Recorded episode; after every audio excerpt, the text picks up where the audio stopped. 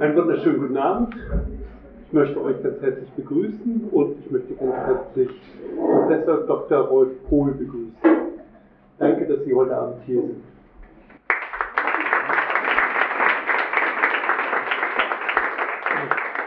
Mein Name ist Sven. Ich, äh, ich gehöre zu einer Gruppe, offenen Gruppe, die sich hier unregelmäßig getroffen hat und diese Veranstaltungsreihe jetzt initialisiert hat. Und das Thema, was ist die Krise der Männlichkeit, was ist die Männlichkeitskrise, war der Aufhänger für die Gäste, die wir eingeladen haben, für die vortragenden Referenten, Referentinnen, die wir für die sechs Veranstaltungen eingeladen haben, die jetzt in den nächsten zwei Monaten stattfinden. Inhaltlich werde ich nicht viel dazu sagen. Herr Pohl wird noch viel mehr inhaltlich dazu sagen als ich jetzt. Halt der Backlash ist äh, der Männerbewegung, der Backlash der Männerbewegung läuft seit Ende der 80er Jahre.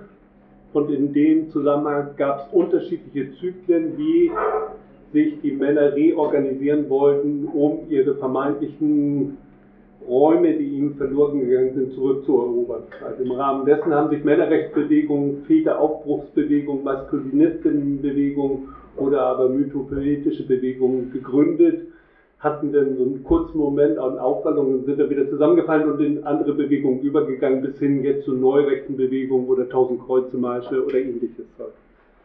Das zu thematisieren, öffentlich zu machen und in Frage zu stellen, als das, was es ist, also der Besuch der Herrschaftsordnung der Männer, Männerdominanz durchgesetzte Herrschaftsordnung und Patriarchat, Zurückgewinnung, sobald überhaupt Räume verloren gegangen sind, zu reorganisieren, halt ist Thema und soll Thema dieser Veranstaltungsreihe sein.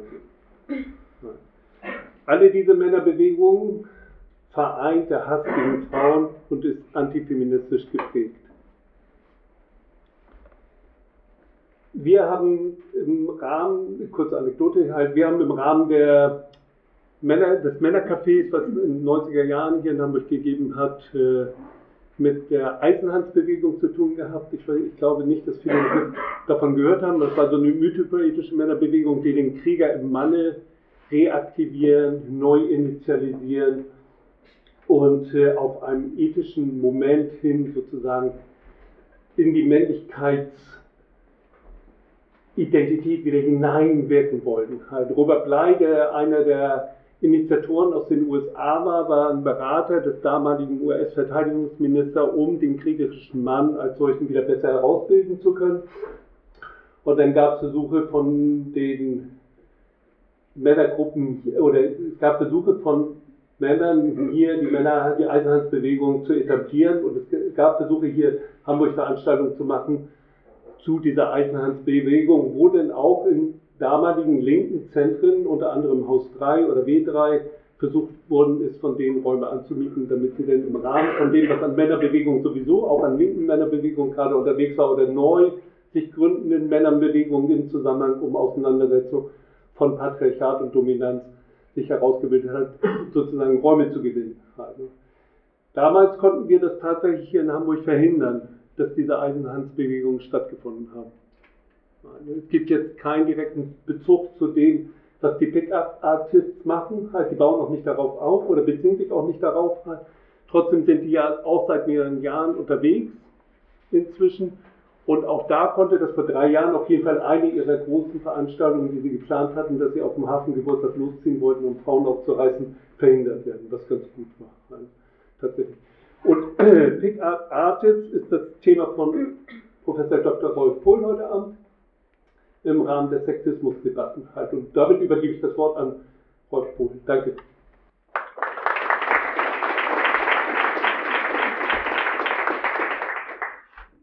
Ja, vielen Dank für die, für die netten Worte, vielen Dank für die Einladung. Bin ich zu hören? Ja, ne? Ja. Hinten auch. Okay. Also ich werde, ähm, der Vortrag besteht aus zwei Teilen. Der erste etwas längere Teil, ich werde Ihnen ein bisschen näher bringen. Viele wissen es vielleicht nicht genau wer die Pickup-Artists sind, wo sie herkommen und was sie so machen eigentlich. Ähm, und, und, wie man das einzuschätzen hat aus einer eher kritisch männlichkeitstheoretischen Sicht, also einer sozialwissenschaftlichen Gender-Forschungsperspektive im Prinzip. Und daran schließt sich dann auch der Ausblick an, äh, was das eigentlich aussagt und was, das, was dahinter steckt, was das bedeutet vor diesem Hintergrund der aktuellen unter anderem auch Sexismusdebatten, dieses hartnäckige, diese Persistenz, das, die Aufrechterhaltung eigentlich der klassischen, sehr hierarchischen Geschlechterordnung. Und, was in, und, und wie man die Pickup-Artists, dann komme ich auf die zurück, in diesem Zusammenhang praktisch einordnen kann. Ähm, ich habe ein Zitat gefunden, jetzt, das habe ich jetzt eingebaut, was, glaube ich, sehr gut deutlich macht, wie die, wie, wie die ticken. Also, äh, das Zitat ist von einem Pseudonym, von einem Blogger, der Lafar heißt und der auch einen der größten Pickup-Artists, also Pickup-Artists sind ja ähm, vor allen Dingen auch im Internet sehr präsent. Es gibt diese Foren und Blogs, über die sage ich noch was. Und in einem der größten, des größten Forums, das Pickup Artist Forum.de, die haben, äh, da ist Laffa einer dieser ähm, ähm, Chefs da irgendwie Blogger. Der hat irgendwie auch so einen Namen, ja, Global Moderator. Also einer der Global Moderatoren. Und der schreibt, und das bringt wirklich eigentlich alles genau, ziemlich genau auf den Punkt, was so ihr, Begehren ist, was sie gerne wünschen, wie sie sich das vorstellen, wie sie das begründen, wie sie ihr Handeln und Tun ähm, legitimieren. Ich lese das vor, wahrscheinlich ist es für hinten ein bisschen zu klein, ich lese es aber vor. Also, er schreibt da auf pickupforum.de, so sehr wir auch versuchen, unseren inneren Ruf nach unserem weiblichen Gegenstück zum Schweigen zu bringen, weil wir keine Ahnung haben, wie wir Frauen ansprechen oder sie gar für uns begeistern wollen, gelingt es uns nicht auf Dauer. Diese Kraft, sich sexuell entfalten zu wollen, strahlen wir durch unsere Zellen und begehren dieses weibliche Geschöpf, ihre Brüste, ihre Beine, ihren Hintern, ihr Gesicht, diese Augen, jene Lippen, der Wimpernschlag, der grazile Gang gleich einer Katze. Also, egal was um dich herum schwirrt an neuen feministischen Modellen, der Aufschrei, dass alle Männer Sexualverbrecher seien. Lass dich nicht verunsichern, ein Mann zu sein und tolle Frauen zu begehren. Stehe dazu, ein Mann zu sein und bedenke, es ist unsere Pflicht, anziehende Frauen anzusprechen, mit ihnen einzigartige Momente zu verbringen und sexuelle Abenteuer zu erleben. Du hast das Grundrecht auf Sexualität und sexuelle Entfaltung. Der Weg führt zur Frau. Das ist wirklich so ein, eigentlich ein Grundlagen, also ein Manifest, wie man so ein Pamphlet, nicht? wo das Selbstverständnis und vor allen Dingen auch diese sehr zugriffartige, frauenverachtende Mentalität doch sehr deutlich wird. Äh, das wird, werde ich genau nach erläutern, wie ich das meine. Und welche Geschlechterbilder und Weiblichkeitseinstellungen sich darin zum Ausdruck bringen. Mit ihrer frauenverachtenden sexuellen Zugriffsbereitschaft befinden sich die Pickup-Artists übrigens in einer prominenten Gesellschaft. Der für sie typische handgreifliche Sexismus hat es in jüngster Zeit sogar bis ins Weiße Haus geschafft. Exemplarisch lässt sich das, Sie äh, kennen das sicherlich noch oder ihr, an jenem Bekenntnis Donald Trumps in einem Video von 2005 ablesen, das im US-Präsidentschaftswahlkampf 2016 aufgetaucht war. Er stehe, so Trumps virile, also hypermännliche Selbststilisierung, er stehe jetzt automatisch auf schöne Frauen. Er küsse sie einfach, ohne abzuwarten, denn das sei wie bei einem Magneten. And when you are a star, so fährt er fort, They let you, they let you do it. You can do anything. Und dann das berühmte Grab them by the pussy, was dann verschiedentlich übersetzt wird, äh, du darfst zwischen die Beine fassen äh, und so weiter. Der Kern der hier als feudalistisch-patriarchales Relikt erscheinenden Botschaft Trumps lautet, ähnlich wie in den vergleichbaren Fällen, vielleicht erinnern Sie sich dran, Strauss-Kahn, das war dieser, äh, dieser ehemalige äh, Chef von der, von der, vom IWF, der auf dem Weg war, Präsidentschaftskandidat in Frankreich zu werden, was dann später Hollande geworden ist. Und der ist dann gestolpert über eine Vergewaltigung in einem ähm, New Yorker Hotel von einem Hotelangestellten. Und ist dann alles losgeworden. Seine Frau hat sich getrennt, sein Beruf ist weg und ich, der arme Kerl. Also Strauss-Kahn, also ähnlich wie bei ihm, oder Berlusconi, nicht seine großen Bunga-Bunga-Partys, vielleicht können Sie sich da noch erinnern, Weinstein, nicht, durch den die die diese gegenwärtige MeToo-Debatte ausgelöst war und so weiter. Die Botschaft, als Mächtiger hat man das Privileg, sich attraktiven Frauen gegenüber alles erlauben zu können. Wenn es einem in den Sinn kommt, von der sexistischen Anmache, dem Griff zwischen die Beine, über den erzwungenen Kuss bis hin zum massiven sexuellen Übergriff. Dagegen lautet die moderne, im Vergleich damit, wenn man es zynisch formuliert, fast demokratisch anmutende Botschaft der Pickup-Artists nicht nur ältere, reiche, und mächtige Männer, meistens weiße, aber nicht nur. sondern jedermann darf seine sexuellen Begierden nach Lust und Laune befriedigen. Und mit seiner Potenz auch seine Männlichkeit insgesamt unter Beweis stellen. Männer haben grundsätzlich und jederzeit das Recht und den Anspruch auf Sex mit einer Frau. Nicht wie es bei dem Lafayette schon deutlich wurde. Also das, eine, eine, weitere gewaltförmige Variante dieses Grunddenkens finden wir bei den sogenannten Incels, diesen unfreiwillig Zölibatären, ähm, die in, in, äh, in, den USA so eine Seite gehabt haben und worauf sich einige darauf beziehen, unter anderem Elliot Rogers in Santa Barbara 2014, der äh, eine ganze Reihe von Frauen, von Leuten, von den Frauen umgebracht hat und jetzt vor, vor, zwei, vor einem Jahr dieser Fall, der furchtbare Fall in Toronto mit diesem Lieferwagen, der Typ, der da in diese äh, Menge gefahren ist, auch äh, viele Frauen. Äh, diesen Incels berufen sie aufeinander. Die sagen eben, solange Frauen uns dieses Recht, was wir haben, was wir einklagen können, aber uns verwehren, dann haben wir das Recht, sie zu töten. Ganz einfach. Übrigens ein Denkmuster, was auch bei Anna Schwering-Breivik in Norwegen aufgetaucht ist in seinem Pamphlet und in den ganzen Diskussionen über Breivik immer so ein bisschen in den Medienberichterstattungen verschwunden worden. Also auch die Philosophie der Incels lautet, eine Frau, die sich weigert, mit einem Mann zu schlafen, die hat es verdient zu sterben. Punkt. Um als Mann sexuell erfolgreich zu sein, so der Kern der Pickup-Artist-Lehre, genüge allein die unermessliche Steigerung des eigenen Selbstbewusstseins sowie das Erlernen und die praktische Anwendung perfekter Verführungstechniken. Damit gelinge es letztlich, jede Frau in kürzester Zeit auch gegen ihren Willen zu krallen und mit dem Szenejargon das Aufreißen und Abschlippen gemeint ist. Dieses Krallen von Frauen erfolgt in jenen vier als eine Art Credo unter dem Kürzel EAAK zusammengefassten Schritten, die in Teilen der Szene als Basis aller erfolgreichen Mann-Frau-Beziehungen gelten. Erfassen, annähern, anmachen, klar machen. Das sind die, das Credo sozusagen. Das sind einige von den Büchern, es gibt da zahlreiche Ratgeberliteratur und Tipps und so. Wer sind die Pickup-Artists? Woraus besteht ihre sogenannte Lehre und was zeichnet ihre als Community verstandene Szene eigentlich aus? Ausgehend von den USA in den 1990er Jahren erfreut sich die als Anleitung zur Speed Seduction begonnene schnelle Verführungskunst inzwischen auch international großer Beliebtheit. Pickup-Artists sind zu Hunderttausenden vor allem über das Internet in Foren, Blogs, Newsgroups miteinander vernetzt, verabreden sich zu Workshops oder in lokalen Gruppen, den sogenannten Layers. Also es kommen jetzt lauter so Ausdrücke, Kürzel, die haben so eine, so eine, so eine als englische Business, als Eng, Business-Englisch angelehnte Kürzelsprache, in der sie sich so austauschen, ne, auch in Foren und so. Alles, was ich mache, in so Anführungszeichen, nicht? Das sind dann ihre Ausdrücke und wenn ich ein Zitat mache, wo ich nicht jedes Mal sage, wo es herkommt, dann ist es aus einem dieser Foren, dieser Seiten oder dieser einschlägigen Bücher von denen. Und das habe ich einiges davon verwendet, um Leute zu machen, also wie die halt, wie die reden, wie die schreiben und wie die denken.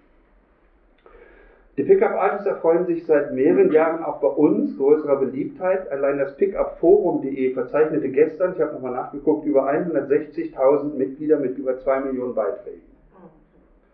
Die Foren und Blogs der Pickup-Artists bieten zusammen mit anderen einschlägigen Online-Seiten neben einschlägiger Werbung vor allem Informationen über eigene besondere Aktionen, einen regen Erfahrungsaustausch im Rahmen sogenannter Field Reports, also Feldberichte, aus der Praxis und rein technisch orientierte Problemlösungstipps zur Perfektionierung ihres als Game bezeichneten Verführungshandwerks. Einen besonders sportlichen Wettbewerb mit einem lockeren Punktevergabesystem versprechen sogenannte Challenges, bei denen in einer bestimmten Zeit möglichst viele Frauen um die Wette verführt werden müssen. Und dafür gibt es dann entsprechende Punkte, die man sammelt. Vor diesem Hintergrund ist es kein Zufall, dass sich die Erfahrungsberichte aus den Tätigkeitsfeldern oft wie die Beschreibung einer Jagd in freier Wildbahn anhören. Wobei das möglichst blitzschnell in maximal drei Sekunden, das ist die sogenannte Three-Second-Rule, also die Drei-Sekunden-Regel, in maximal drei Sekunden zu erfassende weibliche Zielobjekt Target genannt wird. Ein aufschlussreiches, zufällig herausgegriffenes Beispiel ist diese typische Frage eines Neueinsteigers in einem der Foren, Zitat, wie kann ich mein Game konsequent durchziehen bei Frauen, die ich unbedingt möchte? Meist sind das extrem gut aussehende Frauen oder Frauen, die in mir schlagartig durch einige Signale Beziehungsfantasien wecken und mir sagen, Und dies ist eine Schlüsselbotschaft der ganzen Szene, die mir sagen, die Frau ist Beziehungsmaterial. Außerdem werden auf diesen Online-Seiten teure, auf mehrtägige Einzel, also das sind jetzt so die wichtigsten Seiten, die man hier aber auch international äh, bekommen kann, äh, äh, aufsuchen kann. Über den Maximilian Pütz sage ich das. Außerdem werden auf ihren Online-Seiten teure, auf mehrtägige Einzel- und Gruppenkurse mit mehr oder weniger identischen Konzepten und technischen Anleitungen zur Eroberung von fremden Frauen im offenen Raum, öffentlichen Raum, vor allem in Clubs und auf der Straße, angeboten zu dieser kommerziellen Seite, und das ist, kostet ist viel, nicht? also ein äh, Einzelkurs, Wochenende 1500 Euro und Gruppenkurs 300, 400 Euro und so weiter. Nicht? Das ist schon äh, richtig viel und wird immer abgerufen auch. Nicht? Zu dieser kommerziellen Seite der Pickup-Artist-Szene gehört auch eine reichhaltige, teils in hohen Auflagen erscheinende Ratgeberliteratur, die mit fast eintönig ähnlichen Trainingsprogrammen die Verwandlung von schüchternen, vermeintlich von Frauen enttäuschten jungen Männern in perfekte Aufreißer versprechen. So verkündet etwa der Flirt-Coach und Buchautor Maximilian Pütz auf seiner Online-Seite Casanova Coaching unter dem Motto, Sie sehen es oben drauf auf der Abbildung, öffne dein Herz, aber vergiss deine Eier nicht. Steht da wirklich. Verführung sei eine erlernbare Technik, die nicht nur eine Stärkung des männlichen Egos, sondern unbegrenzten sexuellen Genuss und gelungene Beziehungen zum weiblichen Geschlecht garantiert. Interessanterweise sind zwei seiner Bücher, die ich da abgebildet habe, zusammengeschrieben mit Anna Hoffmann. Anna Hoffmann ist einer von den Männerrechtlern, also einer von den bekannten Maskulisten, Männerrechtlern, der sich als linken, linken Männerrechtler bezeichnet oder als linken Maskulisten bezeichnet, mit dem er zusammen dieses Verführungstechnikbuch verfasst hat. Deswegen habe ich den Blog von dem Anne Hoffmann Genderama auch nochmal auf, aufgenommen. Die Pickup-Artist-Szene ist keine hochorganisierte, homogene Gemeinschaft.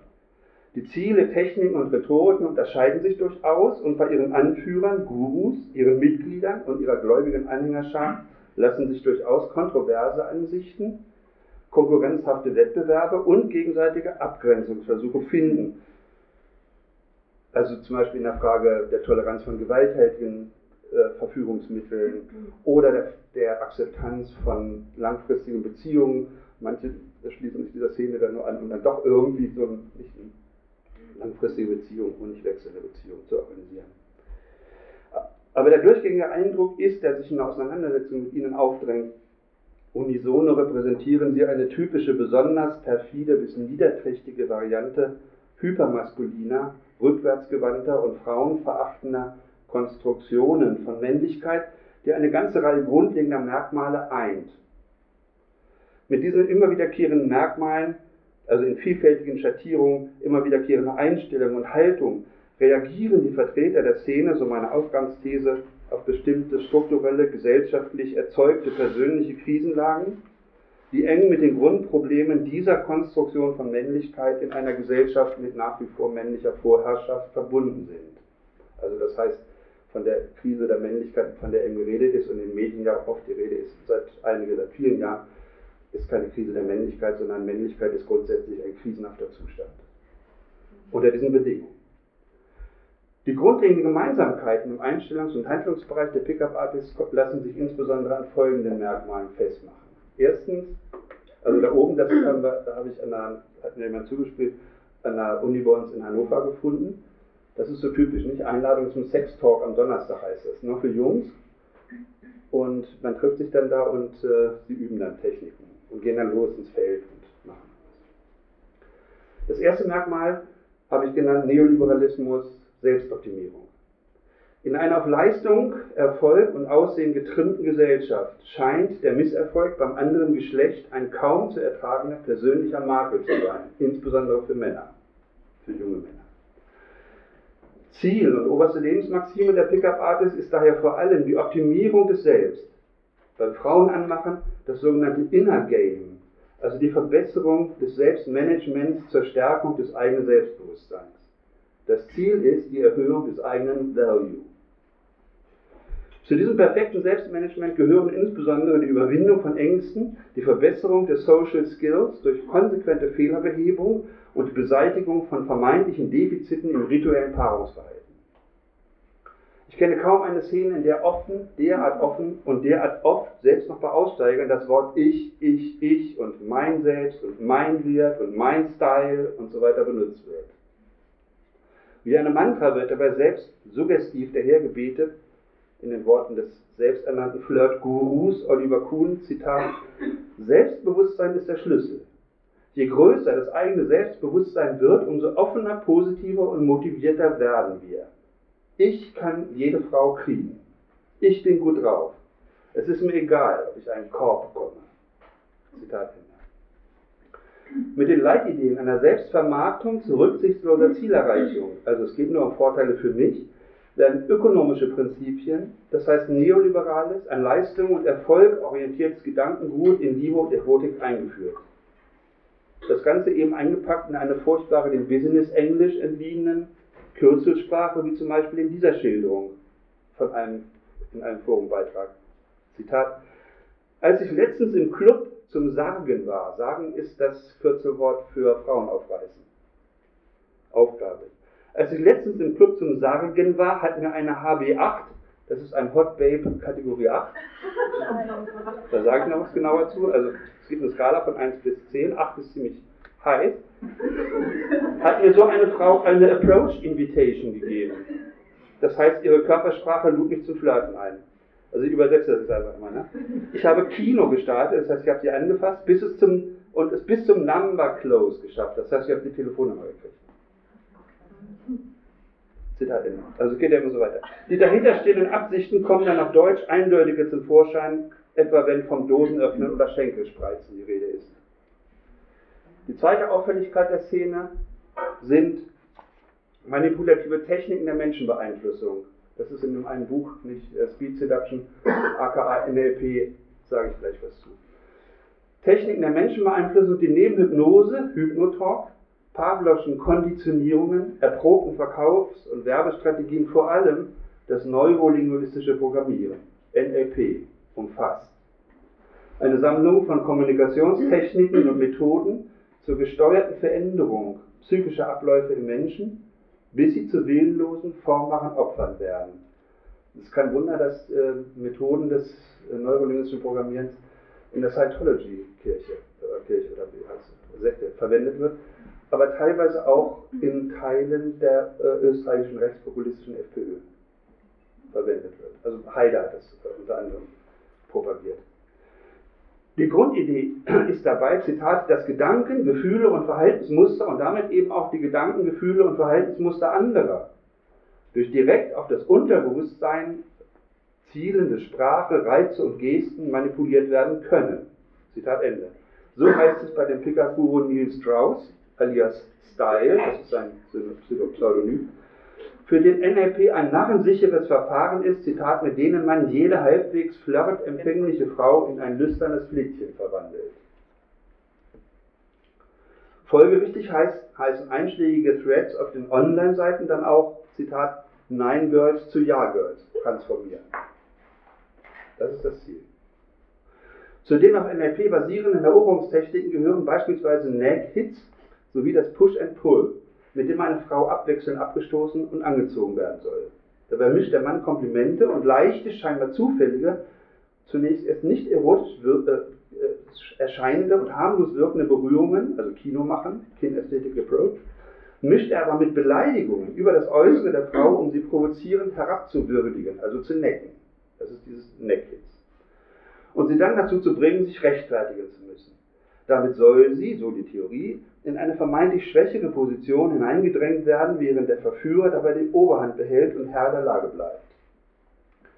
Als eine weitere typische Technik wird das Freeze Out empfohlen. Der Hintergrund ist die immer wieder vorkommende Erfahrung, dass sich erfolgreich abgeschleppte Frauen dann doch zieren und den Geschlechtsverkehr, wie in dieser auch im Sprachduktus typischen Musterschilderung eines verzweifelten Users verweigern. Zitat, das Höschen wollte aber ums Verrecken nicht fallen.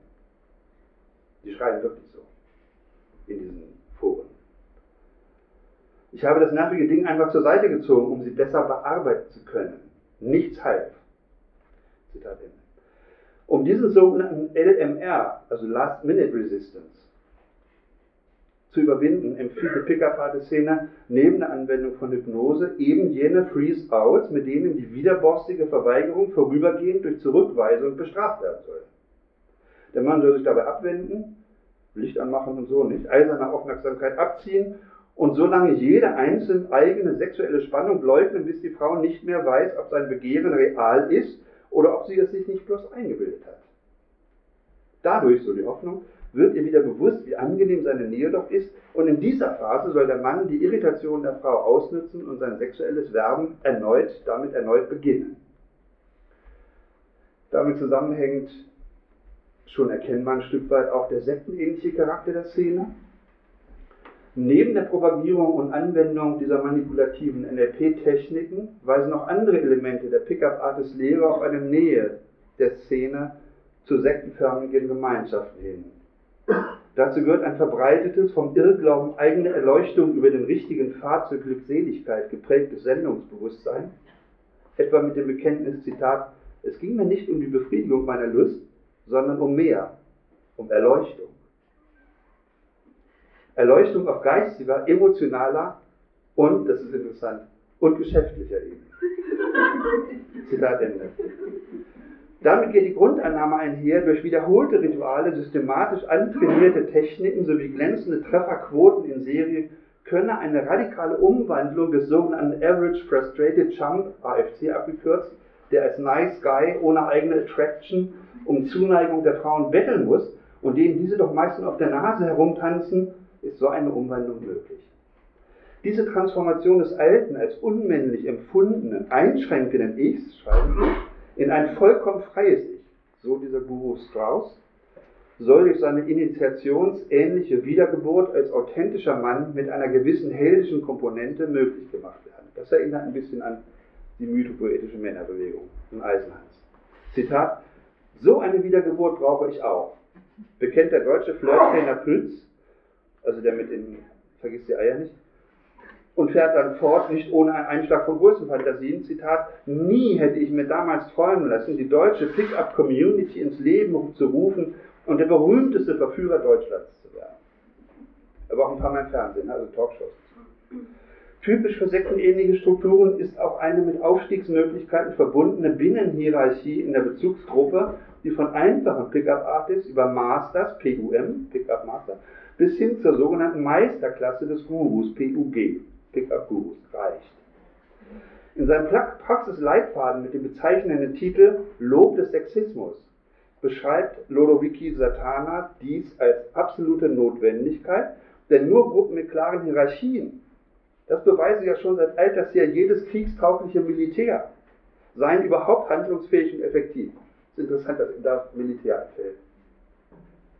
Und das bedeutet für den Pickup-Artist, der im Dienst einer höheren Sache anscheinend auch in eine Art Krieg zu ziehen scheint, Zitat, wenn du bei Frauen auf Dauer erfolgreich sein müsste, möchtest, ist es unerlässlich, innerhalb der Gruppe an Rang zu gewinnen. Und schließlich wird die Sektenähnlichkeit von einzelnen namhaften Vertretern der Szene auch dadurch bestätigt, dass sie diese in grandioser Selbstüberschätzung mit einer weltweiten Bewegung fast religiösen Charakters verwechseln. Eine Bewegung, die über geheimes Wissen, also wie die Frau funktioniert, worauf sie reagiert, was sie wirklich will, ihr Geheimnis wollen, über Macht sowie eine weitgehend eben aus englischen Abkürzungen bestehenden Geheimsprache verfügt. Zitat. Wir sind eine Bewegung. Zehntausende inzwischen. Und dass wir ständig mehr werden, hat einen simplen Grund. Unsere Technik funktioniert.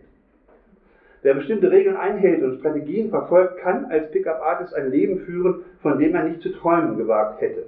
Zitat Ende. In einem anderen Ratgeber heißt es, eines habe ich jedoch gelernt und möchte es auch dir ans Herz legen. Der Erfolg gibt einem Recht. Oder, wie Jesus so schön gesagt hat, an ihren Früchten wirst du sie erkennen. Das ist in einem der Bücher von Pütz und Hoffmann. Die hier mit einer übersteigerten, narzisstischen, pseudo-religiös aufgeladenen Selbstüberschätzung einhergehende Nähe zum sexuellen Größenwahn ist kaum noch zu verkennen.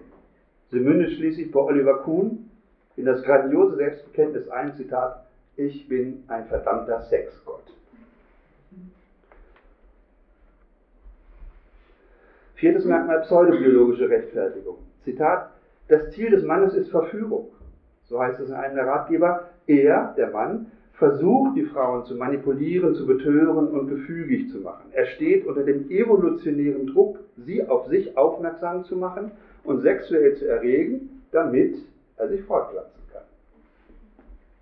Mit solchen und ähnlichen kruden evolutionsbiologischen Bezügen betreiben die Pickup-Artists das weit verbreitete Geschäft einer Essentialisierung der Geschlechterverhältnisse. Also Geschlechterverhältnisse, statt sie sozusagen historisch, sozial äh, zu erklären, werden sie auf eine wesensmäßige äh, Wesenheit zurückgeführt, und zwar biologisch.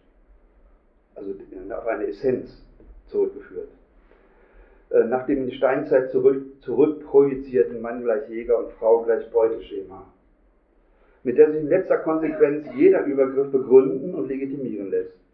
Die von Natur aus stärkeren und überlegenen Männer müssten in ihrem Paarungsverhalten das in ihnen tief angelegte, aber verschüttete Dominanzstreben befreien um, wie es in der Natur schon, schon bei den Menschenaffen angelegt sei, zum Alpha-Männchen zu werden. Nur dann können Frau klar, Frauen klargemacht und geführt werden, was diese ja in ihrem eigenen tiefsten Innern ohnehin sehnlichst wünschen. Das bedeutet nicht nur, dass ähnlich wie bei der Mammutjagd die Speere wie andere Waffen und Werkzeuge des Alpha-Mannes zum Inventar des männlichen Paarungsverhaltens gehören müssten, sondern dass die Frauen genau darauf mit Hingabe zu warten scheinen. Zitat: Frauen sind von Natur aus darauf programmiert, sich von diesem Speer verwunden zu lassen. Auch interessante Fantasie. Denn das fühlt sich einfach wunderbar an, schreibt der Mann. Satan. Angeblich geht es den Eingeweihten um das unhinterfragbare Wissen über geheime weibliche Sehnsüchte, aber um wessen Genussfähigkeit es in der Szene in Wirklichkeit geht, ist mit diesem fallisch-aggressiven, projektiven Bekenntnis nicht zu verkennen. Mit diesen ähnlichen und ähnlichen pseudowissenschaftlichen Begründungen stellen die Pickup-Artists eine ganz bestimmte, von rücksichtslosen egoistischen Interessen geleitete Variante der weit verbreiteten Tendenz einer biologischen Essentialisierung der Geschlechter Unterschiede sowie der daraus abgeleiteten Legitimation angeblich instinktgesteuerter sexueller Aktivitäten des Mannes dar. Eine der extremen, aber fast zwangsläufigen Folgen des Steinzeitgehabes zur Überwindung dieser offenkundigen Ängste ist etwa das Konzept des Cave-Manning, also des Höhlenmenschentums. Dieses Konzept beschreibt ein besonders aggressives und raues Verhalten gegenüber der Frau, angelehnt eben an das angeblich triebhafte animalische Verhalten von Höhlenmenschen. Ein User bringt diese Technik des Caveman bündig, treffend und besonders widerwärtig auf den Punkt. Zitat, schnelles Eskalieren, ihr an die Titten gehen, einfach immer und überall unverschämt sein. Wie ein Höhlenmensch eben oder ein Affe alt. Uga, uga, Arsch, Arsch, geil, anfassen, kneten, Grunz. Also das schreibt, ich habe es jetzt wörtlich abgeschrieben. Ich habe dich nicht gehört, aber das war im Spur. Und vor allem eine die der Frau zeigt, dass du dich nicht schämst und auch nicht entschuldigen wirst für das, was du da eben gerade mit ihren Brüsten angestellt hast.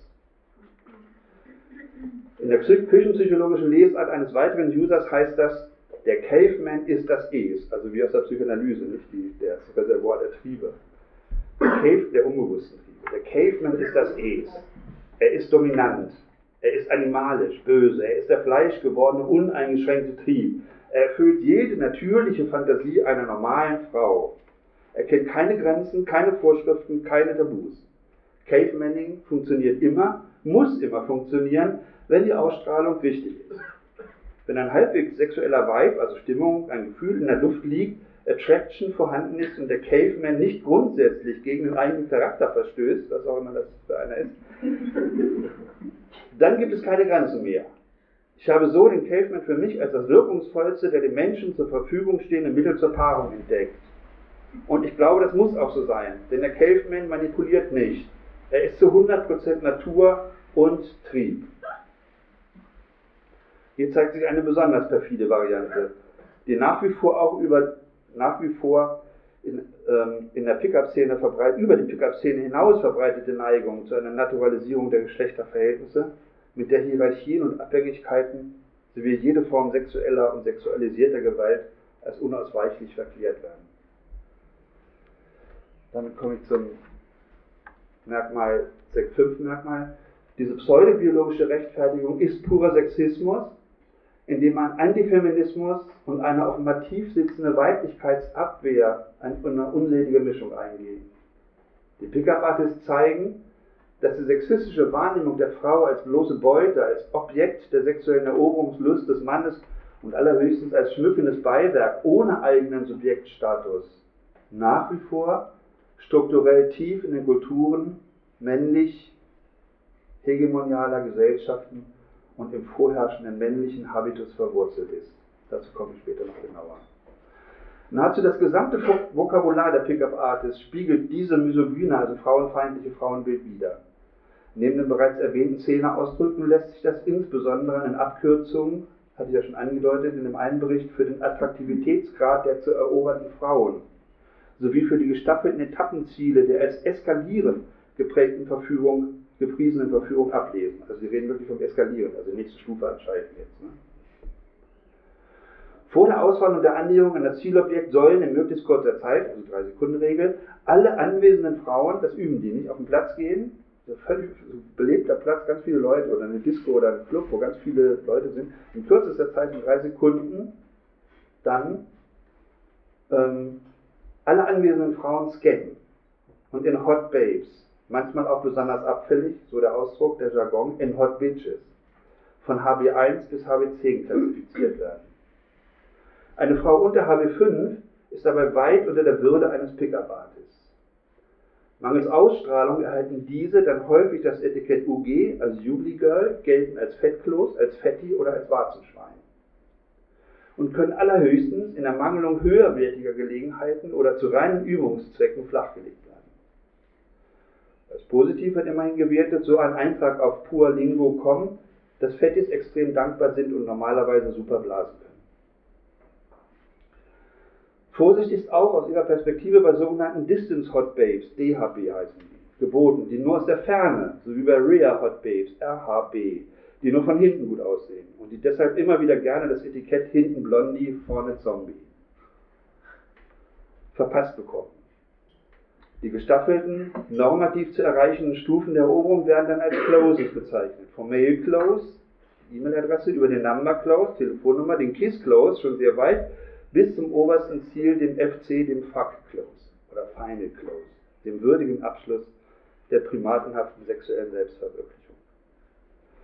Die, diesen leistungsorientierten, auf auf ausgefeilte, auf ausgefeilte Techniken und Schritte der sexuellen Eskalation zielenden Sprachgehabe zum Ausdruck kommenden Absicht wird in der, achso, das wird dann in der deutschsprachigen Szene deutlicher, hatte ich schon gesagt, Dosen öffnen.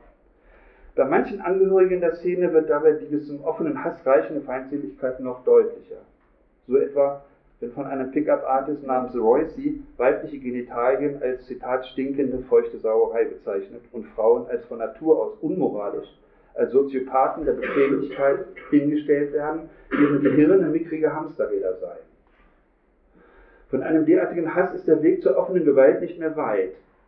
Denn die ganzen ausgefeilten Techniken und Tricks der Pickup-Artists dienen ausschließlich einem doppelten Ziel, der eigenen Selbstaufwertung und der sexuellen Befriedigung durch das Klarmachen von vorher gescreenten Frauen. Und das, so einige Protagonisten, notfalls eben auch mit Gewalt. Bekanntestes Beispiel hierfür ist der umstrittene Julien Blanc, ein Guru der Szene, der in seinen Kursen unter anderem den Würgegriff als probaten Opener, also als Türöffner, zu Beginn empfiehlt. Hier ist die Grenze zur Vergewaltigung fließend. Zitat von ihm. Wenn du als weißer Mann nach Tokio kommst, kannst du tun, was du willst. Pack sie einfach, zieh sie zu dir, sie wird einfach nur kichern. Ich lief da durch die Straßen und zog ihre Köpfe zu meinem Schwanz. Kopf zum Schwanz, Kopf zum Schwanz. It's a waste. Also fantastisch, großartig, einfach obergeil. Hier wird deutlich, dass die Grenze zwischen Verführungstechniken der Pickup-Artists und der offenen sexuellen Gewalt offenbar fließend sind.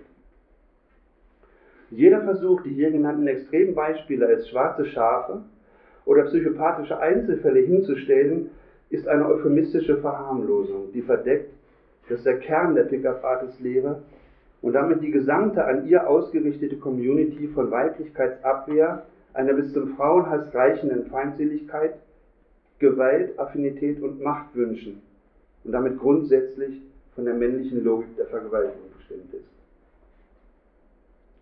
In diesen Abstufungen von Gewaltförmlichkeit kommt aber noch etwas zum Vorschein, was mit Sexismus meist untrennbar verbunden ist. Der sexuelle Zugriff der Pickup-Artists auf ihre Opfer ist nicht nur Frauenverachten, sondern es geht auch um den Kampf gegen den Feminismus und die ihm unterstellten Erfolge zu Lasten der Männer. Also um das, so der mit antifeministischen Parteien der neuen Rechten sowie mit Netzwerken der Maskulisten verbandete Maximilian Pütz um das, was angeblich verloren gegangen ist. Zitat, um die Emanzipierung der Männer von der Unterdrückung durch den Feminismus. Das lässt den Schluss zu, Pickup-Artists sind praktizierende antifeministische Maskulisten. Und schließlich gehört dazu das letzte Merkmal. Es zeigen sich hier nicht nur fragwürdige Verbindungen zum Antifeminismus der Männerrechtsszene, sondern mit dem kruden Glauben an eine missverstandene Evolutionsbiologie auch zum Rassismus der neuen Rechten.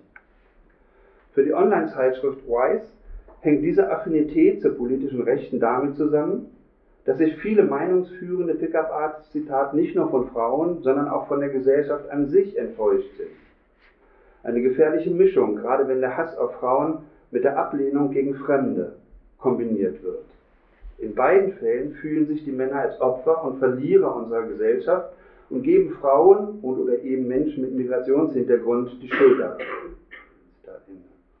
Feststellbar hier ist, ist hier eine Überlagerung von Sexismus und Rassismus mit dem Ziel der Wiedererrichtung männlicher Dominanz und Herrschaft über die Frauen. Etwa im Abfeiern traditioneller Familienbilder in der Szene, also mit der klassischen Arbeitsteilung, wie bei den Maskulisten, den Rechtspopulisten und den christlichen Familientraditionalisten. Daher überrascht es nicht, dass es nicht nur inhaltlich, sondern auch auf der Ebene der Akteure zahlreiche Überschneidungen zwischen Pickup-Artists und der neuen Rechten gibt. Also dazu gehört auch, dass in vielen Kreisen dieser Szene äh, der, Sieg, der Sieg von Trump gefeiert worden ist. Zitat von Franziska Schutzbach. Das Phantasma von einer Wiederaneignung dominanter Männlichkeit wirkt bei vielen Männern wie eine Einstiegsdroge für rechtsnationale Weltanschauungen. Und sie macht dies insbesondere am Beispiel des, Internetforums, des Internetforums in den USA, The Red Pill, fest. Einem Zusammenschluss von maskulinistischen Gruppierungen mit dezidiert nationalistischen bis rechtsextremen Gedankengut, die in den USA mit rechten Gruppierungen wie der Alt-Right-Bewegung in Verbindung stehen. Noch einmal äh, Franziska Schutzbach, Zitat. Zwar sind Pickup-Artists nicht automatisch Rechtsnationalisten, viele Aktivisten bei The Red Pill sind jedoch auch Pickup-Artists oder sie haben als solche angefangen. Zahlreiche Alt-Right-Aktivisten, auch einige der Fackelträger in Charlottesville, waren oder sind als Pickup-Artists unterwegs und oder haben eine intensive Phase im Männerrechtsaktivismus durchlaufen. Also da sind die Verbindungen fließend, die ganze fließend und die Verbindung sehr evident. Dies sind im kurzen Überblick jetzt die wichtigsten Grundmerkmale und Auffälligkeiten dieser trostlosen Szene professioneller Frauenausreißer, äh, Ausreißer, Aufreißer, Entschuldigung.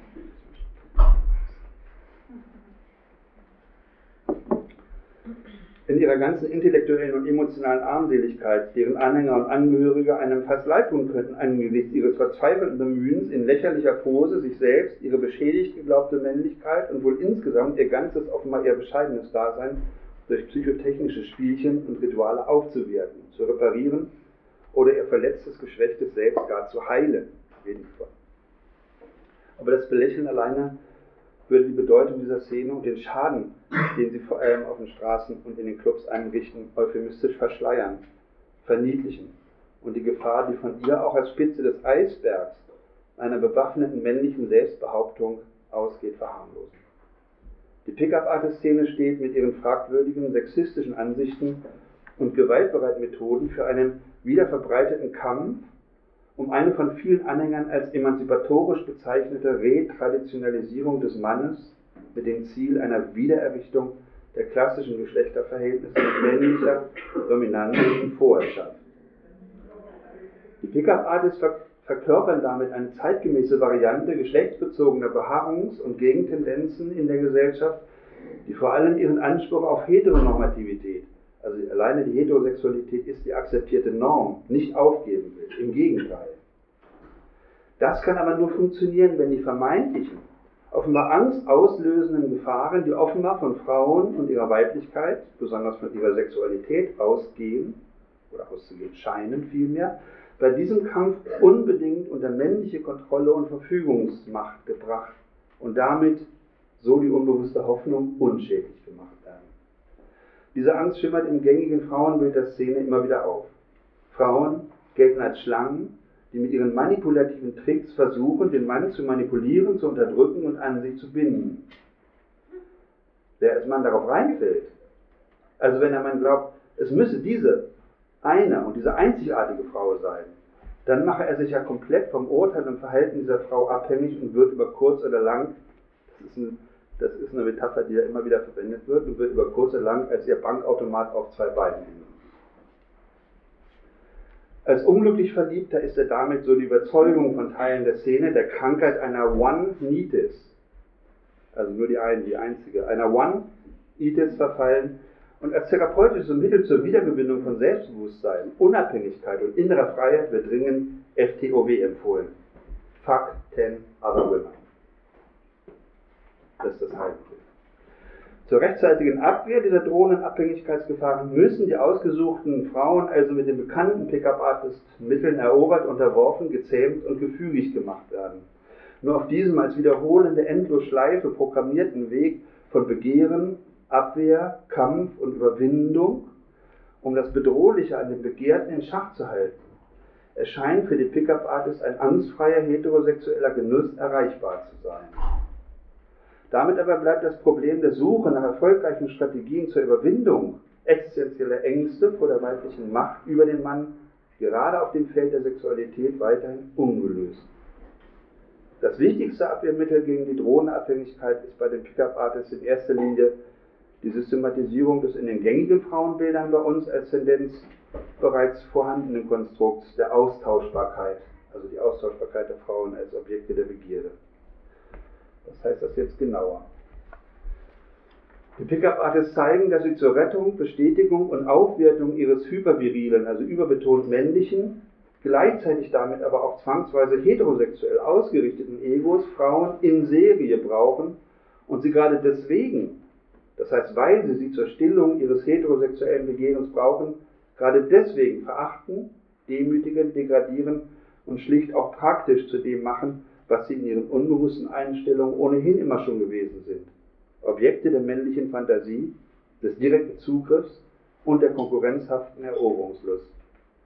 Und wo tobt dieser Kampf am deutlichsten und wo muss der Sieg daher unbedingt errungen werden?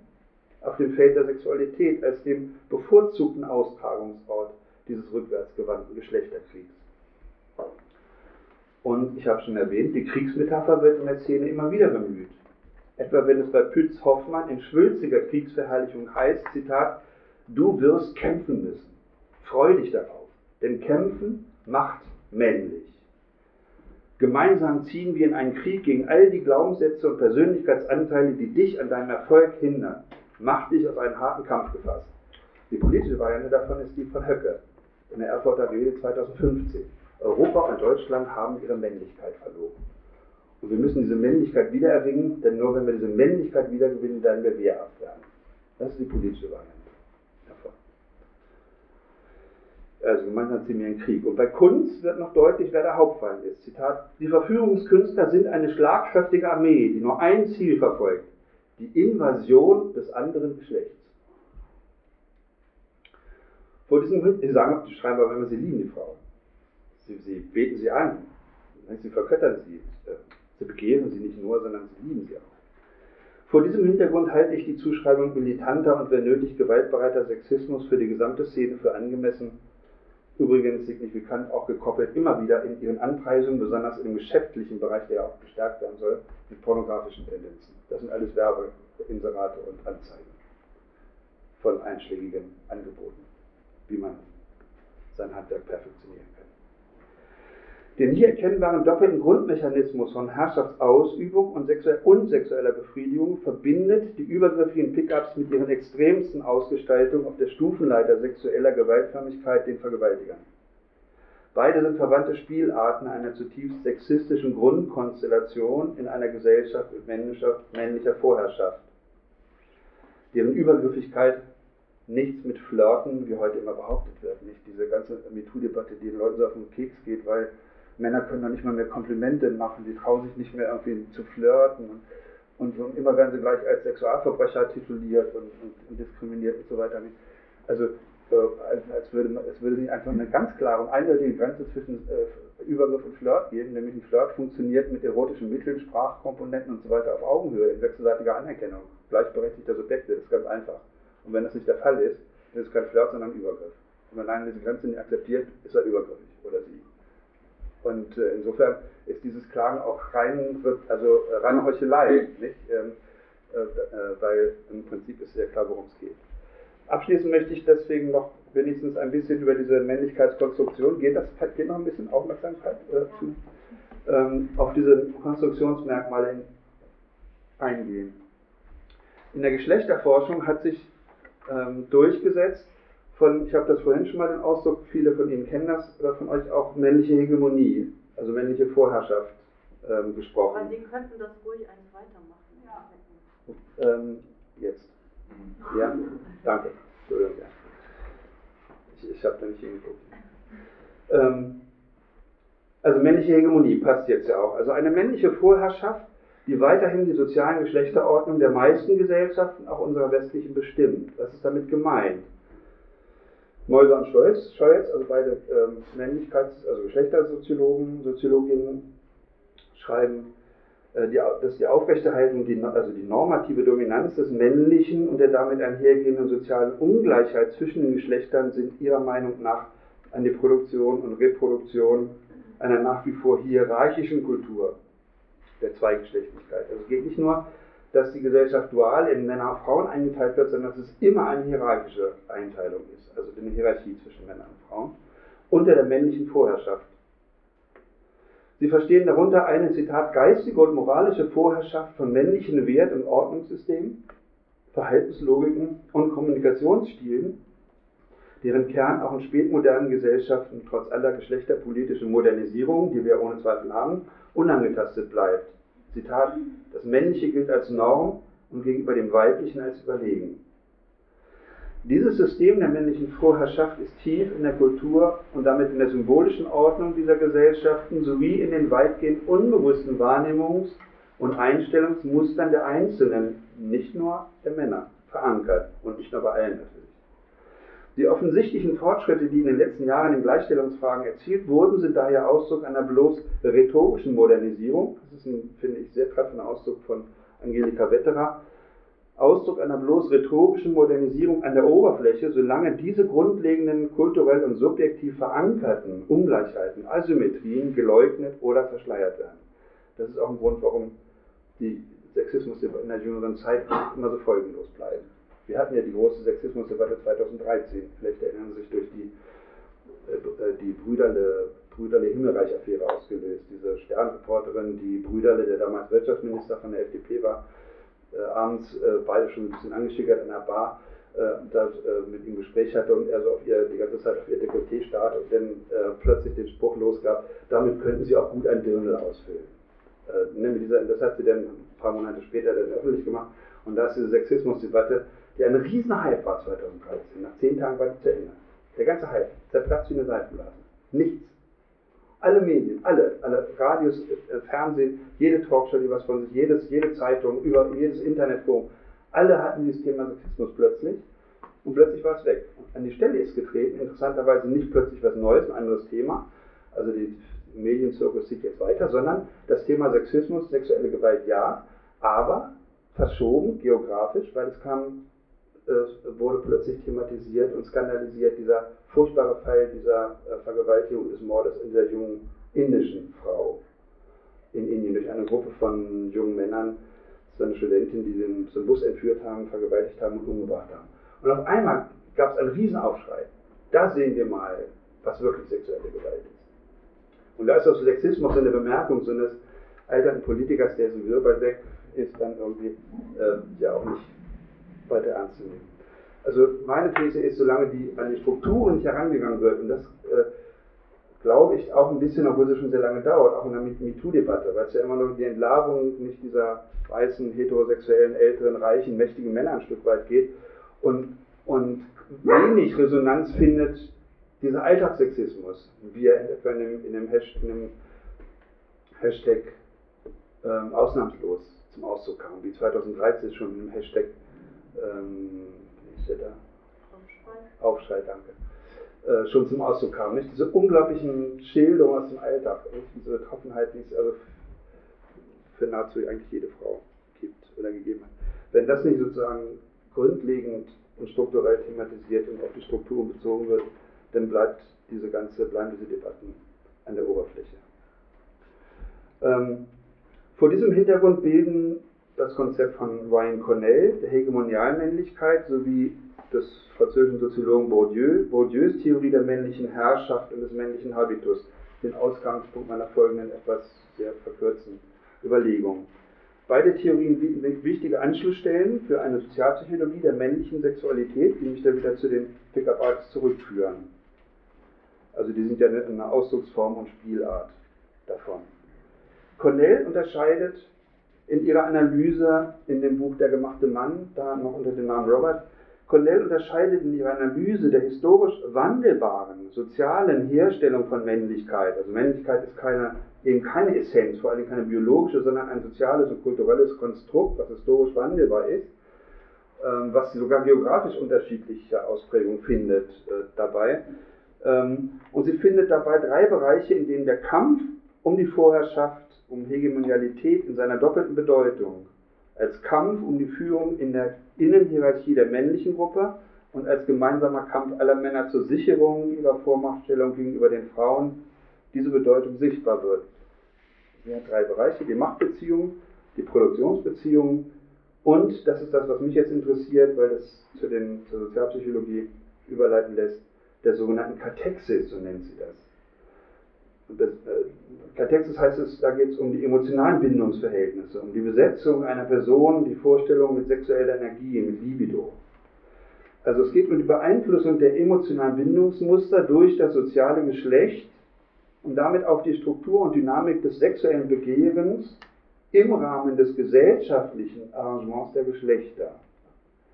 Dabei geht es aber nicht um emotionale Bindung in wechselseitiger Anerkennung, eben auf Augenhöhe, sondern um eine männliche Zugriffsbereitschaft auf die buchstäblich zum Objekt gemachte Frau und ihren Körper, ohne dass ihr ein eigener Subjektstatus zuerkannt wird. Dieses Konzept der Katexis wird von Cornell nicht weiter ausgeführt, lässt sich aber gut mit Bourdieus männlichem Habitus oder männlicher Herrschaft verbinden. In dessen Zentrum steht eine gesellschaftlich erzeugte und in den männlichen Habitus eingelassene, er nennt das Libido Dominandi, also eine dominierende ähm, sexuelle Lust, in der sich der Wunsch ausdrückt, die anderen Männer zu dominieren, um sexuell als Instrument des symbolischen Kampfes die Frauen. Daraus folgt, und das ist auch eine der zentralen unbewussten Botschaften der Pickup-Artist-Szene, in männlich bestimmten Kulturen müssen Männer ihre fragile Männlichkeit im Spiel des angeblich freien Wettbewerbs, so nennt Bourdieu das, anderen Männer gegenüber, auf dem Feld der Sexualität, aber insbesondere Frauen gegenüber, beweisen. Dabei dienen diese Männlichkeitsbeweise in erster Linie der Abwehr Angst auslösender Gefahren, die von den Frauen für die männliche Integrität auszugehen scheinen. Also es gibt, äh, Bourdieu spricht von den düsteren Ängsten, die Weiblichkeit hervorruft, immer wieder. Das Hauptinstrument zur Angstabwehr und damit wichtigste Ausdrucksmittel des Männlichkeitsbeweises aber ist das symbolisch zum Phallus aufgeladene Genital des Mannes. Die Reproduktion und die Sicherung der männlichen Vorherrschaft erfolgt in männlich bestimmten Gesellschaften nach wie vor durch ihre Einschreibung in den Körper und insbesondere in die Geschlechtsorgane, die, so Bourdieu Zitat, weil sie den Geschlechtsunterschied verdichten, dazu prädestiniert sind, ihn zu symbolisieren. Wie sehr die Pickup-Artist-Szene davon und den damit einhergehenden genitalen Zwängen geprägt ist, macht Clarissa Thorne, eine Bloggerin, die lange Pickup-Artists bei der Ausübung ihrer Tätigkeit beobachtet hat und begleitet hat, auch deutlich. Zitat: Von Männern wird erwartet, dass sich Sex für sie um Leistung, Unersättlichkeit und Gewalt dreht. Wie groß ist dein Schwanz? Wie viele heiße Weiber kannst du vögeln? Und so weiter. Dieses mangelhafte, substanzlose Bild ist ein Kernstück der Pickup-Artist-Kultur und wird gründlich vermarktet. diese nicht nur Substanz, sondern auch weitgehend hirnlose Fetischisierung des zum Phallus aufgeblähten eigenen Genitals mit pornografischem Anstrich lässt sich exemplarisch etwa bei Niels Truss, einem dieser Obergurus, verfolgen. Etwa wenn er schreibt, Zitat, ich brachte sie von einem Orgasmus zum anderen, bis ihr Körper geradewegs zu schmelzen schien. Das ist pornografische Männerfantasie. Und an anderer Stelle, als er doch glaubt, nun doch die richtige Frau gefunden zu haben, Zitat, mein Ständer ließ nach dem Orgasmus nicht nach, sondern stand weiter, sagte wie eine Eins und er machte nie schlapp. Mein Schwanz, den ich für ein völlig hirnloses Tier gehalten hatte, das ist doch schon sehr weitgehende Erkenntnis, das nur darauf aus war, in jedes x-beliebige Loch zu fahren, war tatsächlich für Emotionen empfänglich. Er hatte auch Gefühle. Da, da finde ich besser diese Reklame, die es jetzt gibt. Männer haben auch Gefühle. Und dann kommt so eine Bierreklame. Sie trinken, sie haben Durst. Ja. Aber das ist, jedenfalls, er hat auch Gefühle. Also sein bestes Stück. Mit dieser Anbetung des Phallus und seiner Standfestigkeit geht die Selbstsetzung des Mannes als nicht weiblich sowie die Abwehr der Weiblichkeit einher, die damit, natürlich ebenfalls als Konstrukt, zu einer Projektionsfläche all jener fremden, also all jener als fremd empfundenen Selbstanteile wird, die nach gängigen Konventionen als nicht männlich gelten. Muss man vorsichtig sein mit der Begrifflichkeit. Es gibt nicht das weibliche und männliche. Oder wo viele immer von reden, die männlichen, die weiblichen Anteile. Männer müssen ihre weiblichen Anteile entdecken. Das ist Quatsch. Sondern das, was weiblich genannt wird. Auch ein Konstrukt. Cornell und Bourdieu eint die Überzeugung, dass in männlich bestimmten Gesellschaften das Weibliche als minderwertig, nachrangig untergeordnet, das Männliche dagegen als höherwertig, als vorrangig, als der wesentliche Maßstab für das Menschliche und seine Existenzform gilt. Das bedeutet zusammengefasst für die Entstehung und Entwicklung von Männlichkeit, das ist eine alte Werbung aus den 5, 6, 5, 6 Jahren in den USA, ist jetzt von einer feministischen äh, Künstlerin äh, umgedreht worden. Also aktuell genauso nachgespielt, mehrere äh, Reihen, äh, mehrere ähm, Bild, äh, Werbetafeln von Van Heusen, die haben ganz viele so patriarchale Muster. Und äh, die, hat das, die, die, hat die Rollen, die beiden Geschlechter umgedreht. Und dann wirkt das alles ganz komisch nicht? und gebrochen wenn es plötzlich irgendwie Show here, it's a women's world steht und nicht it's a man's world. Also, thesenförmig heißt das jetzt, ich lese das jetzt vor. Trotz vielfältiger Modernisierungen, auch im Geschlechterverhältnis, gibt es eine Aufrechterhaltung männlicher, maskuliner Überlegenheitsansprüche, die zeigen, in männlich dominierten Kulturen unterliegen Männer grundsätzlich dem unentrinnbaren Zwang, sich nicht nur als ein anderes, sondern immer auch als das wichtigere und überlegene Geschlecht zu setzen und diese Setzung dann, wenn sie Frage gerät, zu beweisen. In der Selbstwahrnehmung und in der Struktur des vorherrschenden männlichen Denkens besteht aber ein fundamentaler und antagonistischer Gegensatz zwischen der erwünschten Autonomie und einer gefürchteten Abhängigkeit. Ein Gegensatz, den ich als ein grundlegendes und in männlich bestimmten Gesellschaften nicht aufhebbares Männlichkeitsdilemma bezeichne. Im Zentrum der diesem Dilemma entspringenden auf die Sicherung von Macht und Kontrolle ausgerichteten Abwehr- und Kampfbereitschaft steht eine ambivalente, also eine zwiespältige, aus Angst, Lust und bis zum Hass reichenden Feindseligkeit gekennzeichnete Einstellung zu allem Bedrohlichen, das mit Frau und Weiblichkeit assoziiert oder davon abgeleitet wird. Dieses Dilemma zeigt sich in besonderer Weise auf dem Feld der männlichen Sexualität bzw. der normierten Heterosexualität, denn die größte Gefahr für den Mann und sein Ideal von Unabhängigkeit und Überlegenheit, Autonomie, scheinen von der Frau und der weiblichen Sexualität auszugehen. Das ist jetzt, äh, lese ich jetzt kurz einen Ausdruck daraus vor, dass, so sehen die Seiten aus, ne? also das ist eines der Foren. Diese angedeutete Ambivalenz und den Versuch, ihn durch Herabsetzung zu überwinden, lässt sich gut in der Pickup-Szene äh, beobachten, etwa an dieser typischen Wunschfantasien auf pickuptipps.de. Zitat heißt es da, Frauen wollen wie Dreck behandelt werden. Sie wollen nicht zu viel Beachtung bekommen, geärgert und, untersch und unterschätzt werden. Man darf ihnen nicht zu viel Bedeutung beimessen und sollte ihnen stets das Gefühl geben, dass sie einen nie sicher haben. Sexuell wollen sie genommen werden, und zwar am liebsten von einem dominierten, dominanten Mann, der alles einfädelt, denn die Frau will nur ihr innerstes Ich stets beruhigen, indem sie sich sagt, dass es einfach passiert ist. Sie können so geil darauf sein, dass er fast überfordert ist, wenn seine Standfestigkeit einfach gar nicht mitmacht. Es ist interessant, dass neue Ängste auftauchen, ne? bei diesem Siegeszug, dass die Standfestigkeit plötzlich nicht mehr mitmacht. Wenn sie sich für einen entschieden hat und den will, dann aber auch wichtig und hemmungslos. Sie will kein Weichei, das sie auf Händen trägt, sondern sich nimmt, was er will und so oft er will. Also interessant ist, dass dieses Plädoyer für absolute Dominanz, Kontrolle zur Sicherung und Abwehr der Bedrohung, der von Frauen ausgeht, neue Gefahren bringt, nämlich die Gefahr des sexuellen Versagens. Also wieder klassisches sozusagen Männlichkeitsdilemma oder Problem, Potenzproblem.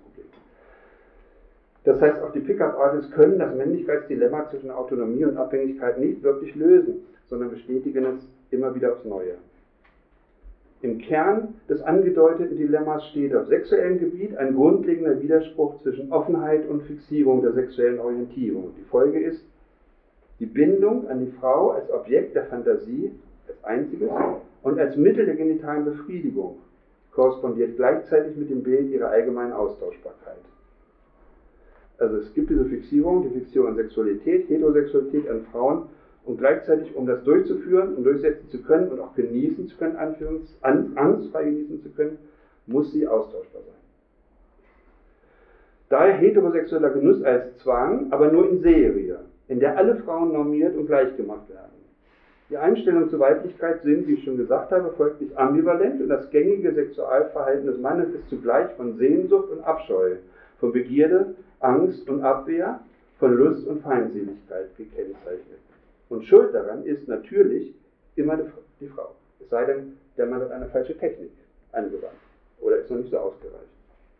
Das aber bedeutet in letzter Konsequenz, kommt es zur sexuellen Gewalt und zum Übergriff, wird die Frau gewissermaßen für die Begierde verantwortlich gemacht, die sie aus der Sicht des Mannes bei ihm auslösen.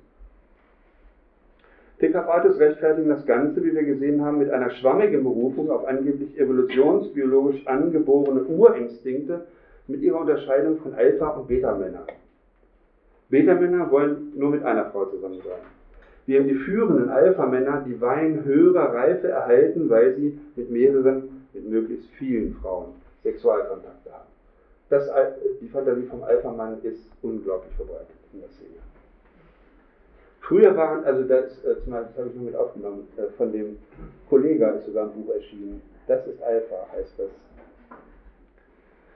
Früher waren mal Männer auch wirklich Männer. Hört sich wie ein stumpfer Stammtischspruch an, ist aber wahr. Heute kommt es mir so vor, als würden die meisten Gliedträger sich einen großen feuchten Haufen in die Hose machen, sobald sie die kleinste Herausforderung in Sachen Frauen haben. Was zum Teufel ist aus dem guten Alpha-Mann geworden? Ich weiß es nicht. Da wo diese Männerart einst erobert und geführt hat, ist nun ein Haufen degenerierter und panischer Wesen, die nur aufgrund ihrer biologischen Beschaffenheit als Mann ausgewiesen werden. Zitat Ende. Die Botschaft darin lautet, Frauen sind austauschbar und man muss so viele wie möglich erobern. Und das ist lernbar.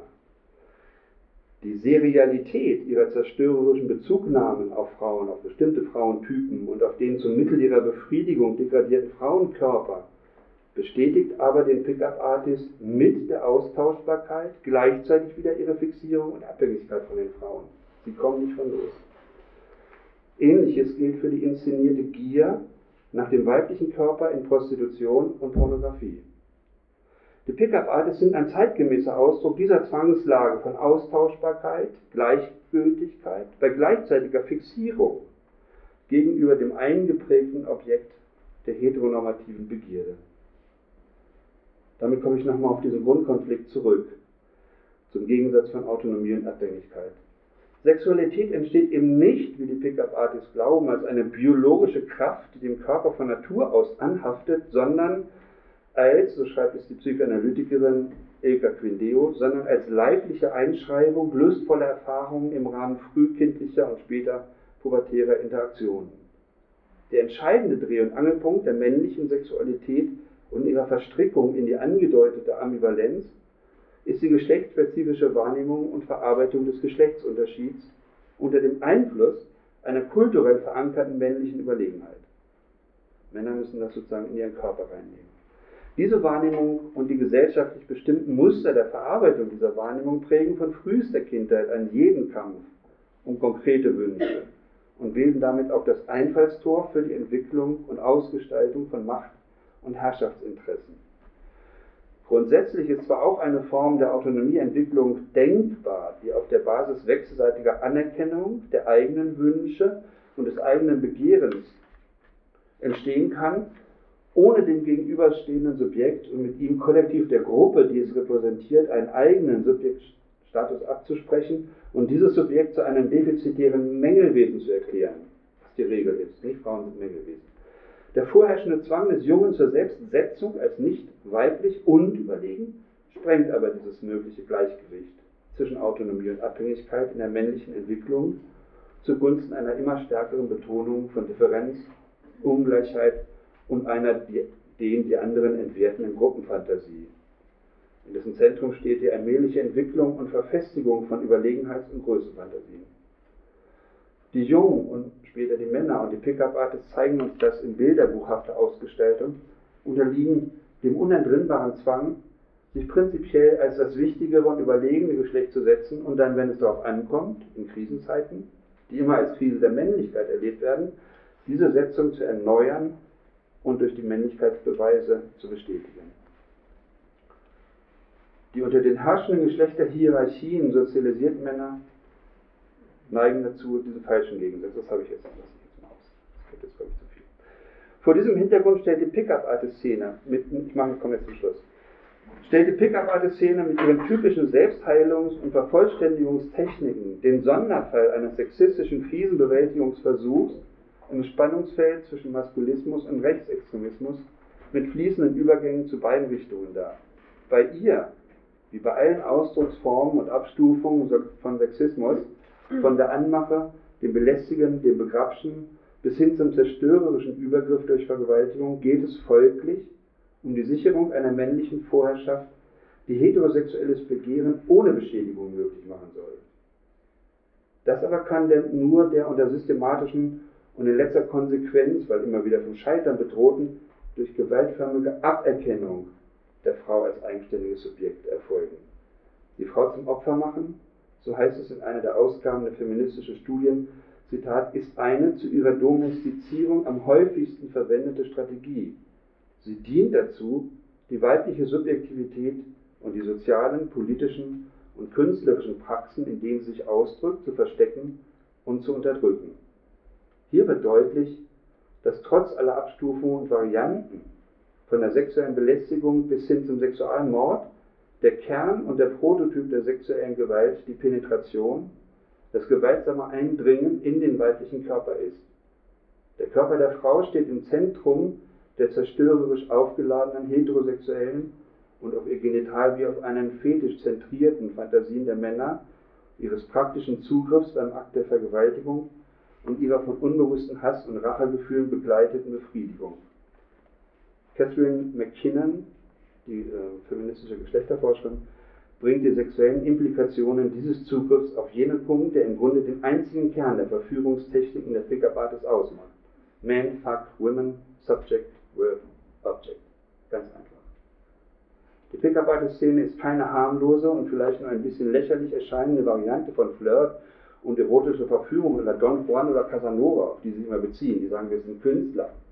Die Szene begreift sich als eine Sammlung von Künstlern in der Tradition eben von Don Juan und Casanova. Nein, die Pickup-Artist-Szene ist eine besonders zugespitzte Ausdrucksform des strukturellen Sexismus und damit Teil der weiterhin aufrechterhaltenen Rape-Culture in unserer Gesellschaft. Was tut sich so in Hamburg? Das können Sie dann auf der Seite, vielleicht können Sie unten die Quelle sehen. Die Lehrsverabredungen mehrseitig in der Hamburger Szene können Sie da verfolgen, auf Pickup Forum. Und links äh, habe ich gefunden, zufällig, eine Reklame von Basen. Basen hat ja so eine Reihe Pickup-Kekse. Und die haben tatsächlich eine, eine, eine, so eine Postkarte, die so auf dem Kloster immer so, die man so mitlesen, wie heißt die? Edgar, ne? diese Edgar-Regale, die Edgar. Darf ich dich aufweisen und vernaschen? Pickup Schoko von Basen. Ernst gemeint. Ich habe eine, eine, eine Keksfabrik geschrieben, haben wir, haben wir nicht einfach haben gesagt, wir leiten es weiter an unsere Werbefirma, aber haben sich noch nicht gerührt. Ich habe gedacht, ich kriege wenigstens wir nehmen es raus aus der Werbung und ich kriege wenigstens eine Kiste Kekse. Ja, vielen Dank für die Aufmerksamkeit.